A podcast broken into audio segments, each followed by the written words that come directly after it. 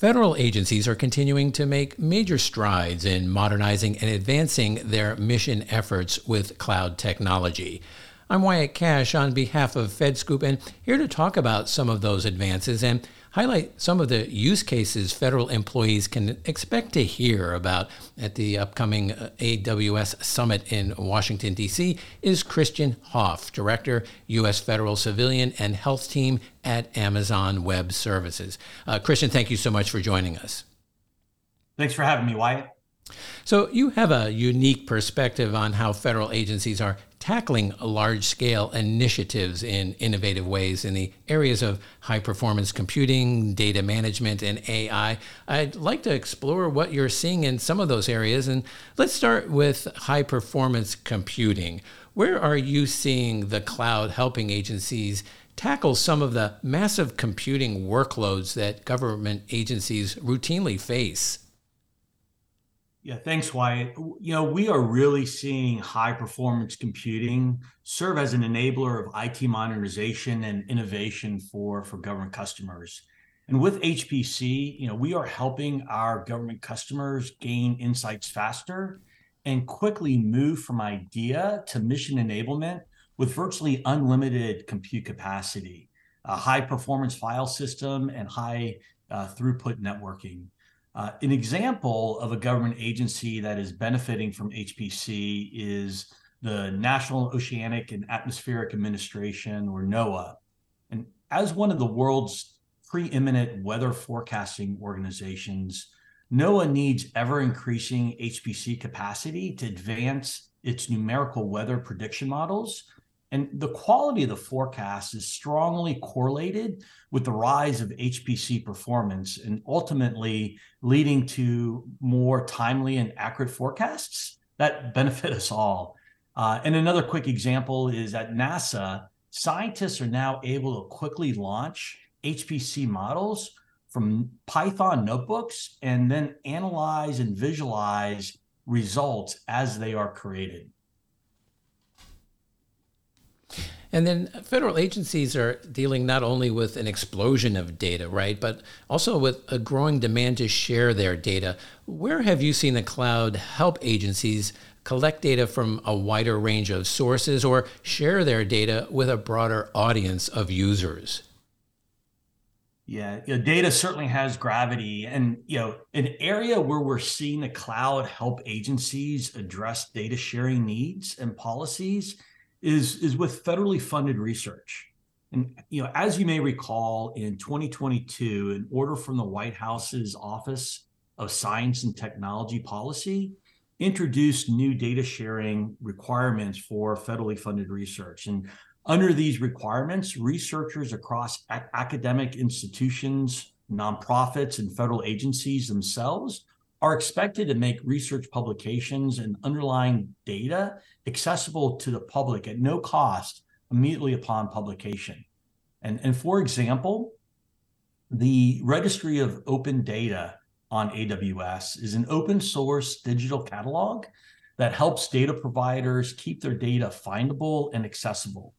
Currently, that registry lists 390 data sets spanning the geospatial scientists climate, weather, sustainability, healthcare, machine learning, and life sciences. And users can search for data sets that meet a certain keyword or by a you know uh, specific data provider and are pointed directly to the resource and mechanism by which they can access that data set. You know, data operability is another area AWS is helping federal customers and being able to use data sets in concert with other data sets can really be a major challenge for agencies. And AWS offers high level guidance and blueprints that can help users deploy AWS services to aggregate, manage, and then integrate different data sources, you know, as in a data lake, for example, with well architected guidance for multimodal and multi omic data. Well, we've been talking about AI applications in government for several years now, but this year, I think you'd agree, AI has burst into the mainstream. What's new at AWS that federal agencies should know about? Yeah, when AWS started its public sector business, customers were primarily attracted to the cloud for, for two reasons to, to save money and to promote efficiencies by hosting websites on the cloud and using cloud storage, which are still very much used today. But you know, now a few years later, agencies are looking at leveraging the cloud for machine learning and artificial intelligence insights that you know drive innovation, especially on mission workloads in support of taxpayers. You know, Amazon has invested heavily in the development and deployment of AI and ML for more than two decades for both customer facing services and our internal operations from recommendation uh, engines that personalize the shopping experience on Amazon.com to the AI powered robots that optimize order fulfillment in our warehouses you know, we are going to see the next wave of widespread adoption of machine learning with the opportunity for every customer experience and application to be reinvented with generative AI. You know, AWS will help drive this wave by making it easy, practical, and cost effective for customers to use generative AI in their agencies. And our approach to generative AI is to invest innovate, and then take this technology out of the realm of research and make it available to customers of any size and developers of all skill levels.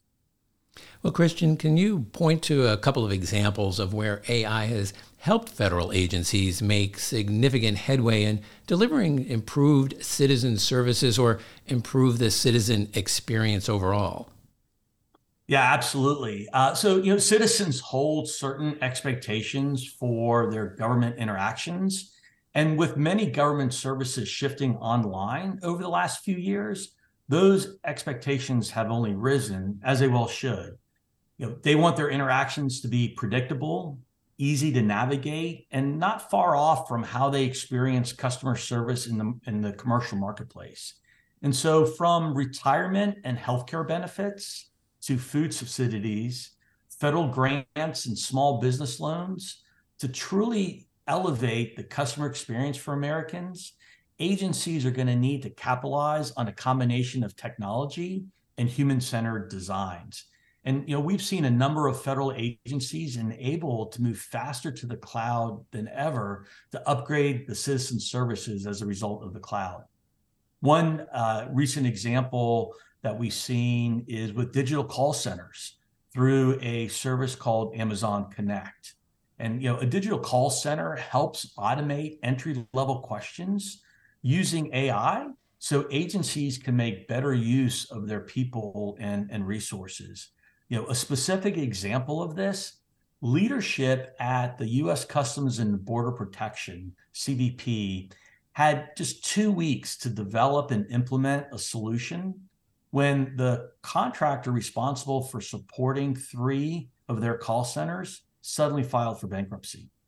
And you know, CBP needed hardware, software, multiple language support, workflow automation, monitoring systems with zero downtime tolerances, and a host of specialized call centers.